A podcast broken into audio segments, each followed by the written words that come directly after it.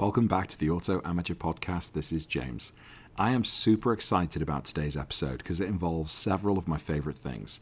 First and foremost, this is all about the 997 Porsche 911, but not just any 997, a GT3. And we all know how special the GT3 is, especially the 997 GT3. And third, the owner is from Sydney, Australia, a land down under. As a Brit, I couldn't be more excited to talk to this person. I was raised on Australian soap operas. I used to run home from school so I could watch Neighbours and then Home and Away. I used to listen to Kylie Minogue, and I'll be honest with you, I still would. so let's have a chat with David and talk all about his 997 GT3.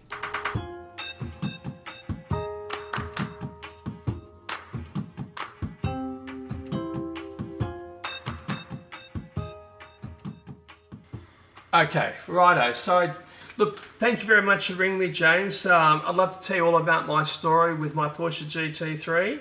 And um, yeah, it's great to talk with you. So, um, what would you like to know?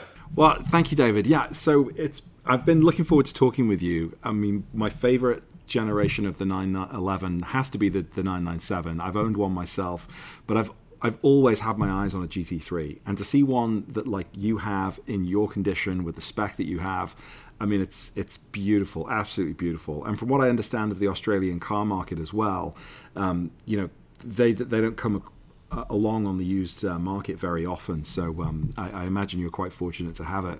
Tell me a little bit about um, how you came across the car, and I'm also interested, like many of my followers on the YouTube channel, about modifications. Tell me any mods that have been done to the car as well. Sure. Well, look, it's an amazing story, James. So, basically, uh, 10 years ago, I owned a Porsche 986 Boxster. I was always a Porsche fan, and I lost that in a divorce nine years later. And I had no Porsche in my garage, so you know I was always thinking about buying another car. Now, with my old Porsche, I had a bad experience. The old engine blew up with an IMS issue you know, we've all read about it. Unfortunately, I uh, had to put a new engine in the car. It was a factory exchange engine all the way from Germany. But I bought the car very cheap in the first place. So, together with the new engine, it was a wonderful car. I had it for nine years and it was very, very um, pleasurable to have. But I knew if I ever had another Porsche, it wouldn't have that rotten M91 engine and I was always a fan of the 997. I think it was the best looking of all the Porsches. And of course, I wanted that GT3.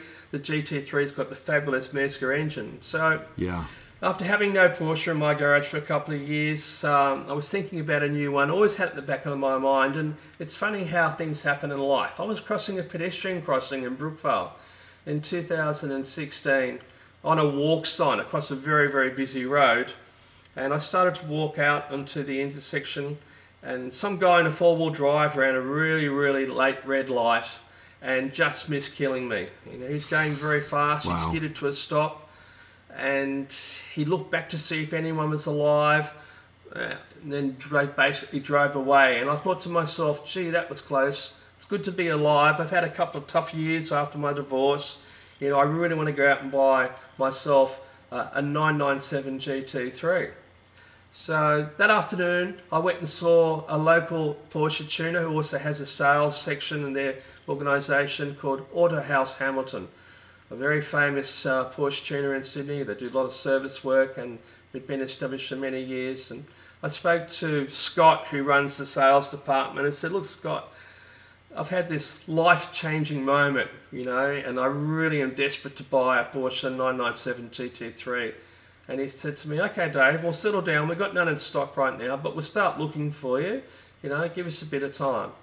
I was very impatient, so I basically went to every Porsche dealer in Sydney over the next couple of days. And uh, eventually I found a, a GT3 in, in the city itself, in Sydney. It was the second cheapest car on the floor.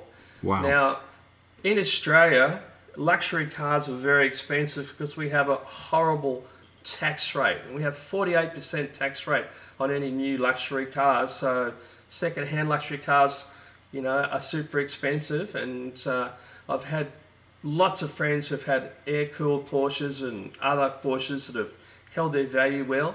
So I decided to take the lunge and to buy myself a 2007 997 GT3 in Arctic Silver. Beautiful. And what modifications have you done to it? I, I see that you know the wheels that you have aren't standard Porsche. Um, I've uh, been reading up on your exhaust, which just looks incredible. I imagine it sounds even better. Yes. Um, tell us about those. Yeah, so um, I put some wonderful options on it. Um, but when I went to the dealership, um, they said, "Oh, look, you know, this is the price." I said, "Look, I'd like to get a pre-purchase inspection." So I took it to a, a, a Porsche tuner in Artarmon called City Performance Centre. They're really top shelf guys. They really know what they're doing. Run by a guy called Alessio, who used to be a Ferrari team manager. He used to manage the, mm-hmm. the Chinese-based uh, Ferrari GT team for many years, and you know knew what he was doing. He said, "Look, the car's in great shape. Um, you know, grab it. So I did. So uh, I purchased the car. Had a couple of really nice standard options. Just very quickly, it had a sunroof, which is very rare in a GT3. Only three out mm-hmm. of the uh, 111 Porsche GT3 997 Series ones have a sunroof. It had also had red seat belts and had silver trim around the center console as well. So I took the plunge. I bought the car, and uh, Alessio from CPC said to me, "Look, how about an exhaust for your Porsche?" And I said, wow, you know, I've just spent a lot of money on this car. he said to me, look, there's an opportunity to get the most amazing exhaust on the planet, made by a company called Akrapovic. And uh, it's full yeah. titanium. He said, this is the last one they're ever going to have in the world because they no longer make the exhaust for the Mezger engine. They're only making the exhaust for the 991, which was a new car at the time. And he said, look, there's an opportunity to grab the very, very last titanium full race exhaust. So uh, I purchased it, and uh, it was a lot of money in Australia. It was, but it's absolute work of art. It's full titanium. The stock exhaust for a GT3 weighs 40 kilograms. The titanium uh, Akrapovic exhaust with no mufflers is 14 and a half kilograms. And of course, that weight saving is important over the rear of the car. Yeah. And the sound is just incredible because they can make the walls of the exhaust so thin with titanium. You get the most distinctive sound. So it's just basically the headers, a 100 cell cat, um, some link pipes, and some tail pipes. And you know, it looks sensational, but sounds even better. Beautiful.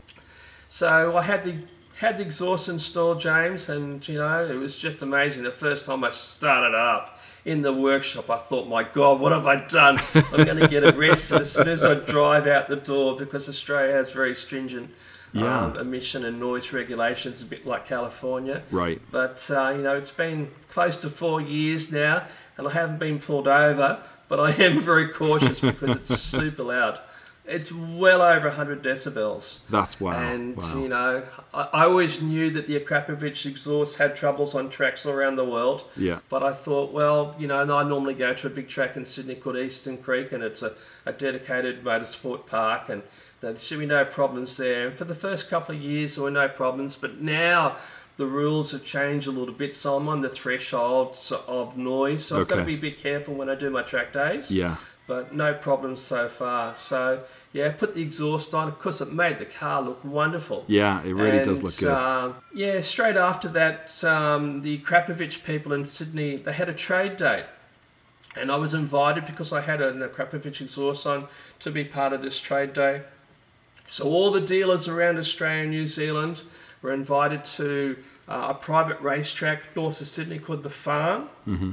which is the most beautiful track. Well, it's not really a track. It's more of a it's more of a um, um, a test road, but okay. it has been designed by someone who makes um, um, test tracks. So it's not particularly wide. It's only you know two lanes wide, but every corner's been designed properly by a guy who designs racetracks all around the world.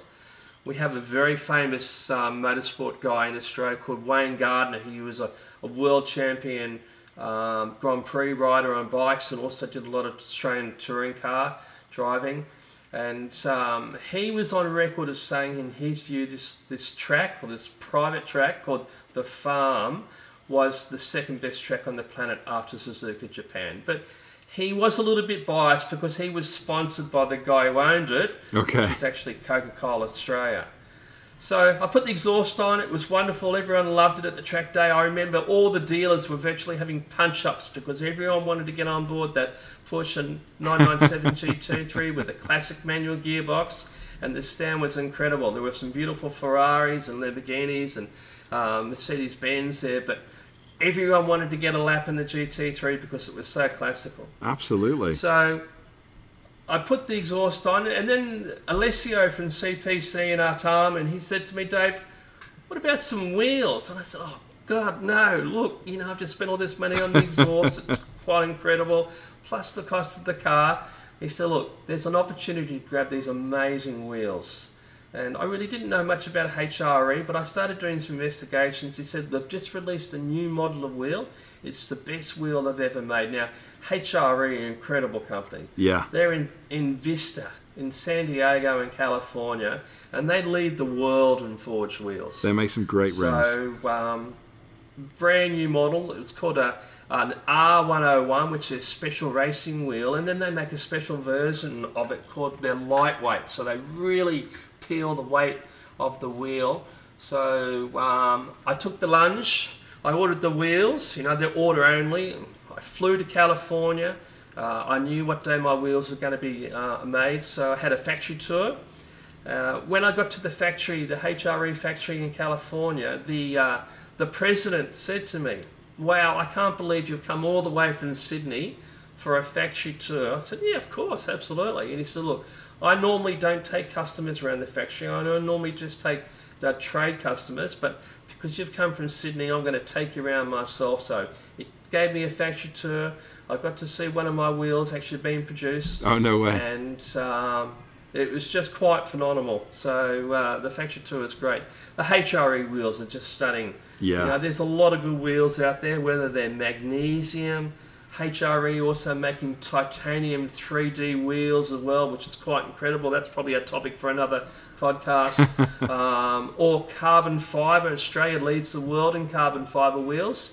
Oh, We I didn't know that, company really. In Melbourne called uh, Carbon Revolutions in Geelong, part of the big Melbourne University. No, I didn't know. They're currently making wheels, carbon fibre wheels for the following cars: the 2018 Porsche um, Ford GT Le Mans car, the Shelby 350 GT, the Shelby 500 GT.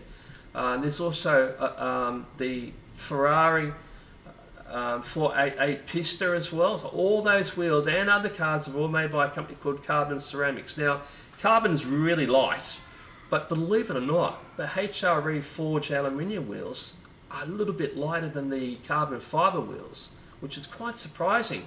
But the carbon fibre wheels are about 20 pits stronger for, for weight. So um, they're great wheels, very impressive. So on the back of the car, it's a big wheel. It's a 20 inch by 12 inch. And it has a 325 of all things, James, believe it or not. A Yeah. 325 on the rear of the car. The, uh, the 991 GT2 RS has the same profile wheel at 325. The wheel itself weighs 8.8 kilos. Wow. Yeah. So together with the you know the exhaust, the, the savings on the exhaust, and the savings on the wheel, uh, I peeled about 53 kilos off a really light car. So from the factory, you know, she was around about 1,395 kilos. I haven't got a pounds figure in front of me. I think it's just under 3,000 pounds, and uh, I peeled about 53 kilos, which is around about 111 pounds Yeah. off the weight of the car. And of course, Colin Chapman from Lotus used to always say, you know, if you want performance, just add lightness. So that's what I've done. And uh, so together with the wheels and the exhaust, it's pretty much the perfect 997 GT3. So do you think this will be it for you? Because I know that I mean I've owned a couple of 911s in the past few years, and every time I buy one, I'm like, okay, this is it. This is beautiful. I'm going to stick with it. And then another car sort of catches my eye. I think it might be a little different if I owned a GT car, but what do you think? You're you going to hold on to this one for a while now? Absolutely, to the day I die or till I lose my left leg. All right, fair enough. well, you, You know, know, I've got a good big on you. poster on the wall, James. Um, we all know Walter Rawl, you know, two times world champion, uh, world rally championship champion, two times Le Mans winner, um, you know, Porsche's most famous test track guy. he's got a saying which I've actually printed a poster out. If I was going to buy a car for 20 years, I was always, always buy a manual. You know, because he believes more in a manual. Yeah. The PDKs are great, but if you're going to buy a car and live with it for 20 years, which is what I'm going to do, you know, you want to get a manual. And I don't use the car for commuting, and I've still Yeah. got two legs. Yeah. The clutch is a little bit heavy, but you know, it's bearable. Um, so no, it's it's it's the car for me for life. Fantastic, fantastic. So, would you have any advice out there for uh, fellow car enthusiasts or Porsche enthusiasts if they're thinking about the GT cars? Because, of course, there's the GTS, the GT3, the GT2, 2RS. Is the GT3 yours because of the manual transmission, because of the naturally aspirated engine? What advice would you have for folks looking out there getting into a, a higher end Porsche 911? Well, certainly go and buy one if you can. There's not many made of the GT cars. They are very rare. You know, only one in a hundred 911s is a, a GT car, and um, they are very sought after. Would the uh, would the Australian expression be Bonza? What would the Australian expression be for uh, buying a car like that? Oh yeah, bonds are all bloody bring it or just go Porsche. Well, that's great. Well, hey, David, thank you so much for giving us some of your time to talk about the GT3. I have about another 100 questions I'd love to ask you, so maybe we could do a follow up podcast sometime. But I do really appreciate you getting in touch and uh, enjoy your beautiful, beautiful GT3.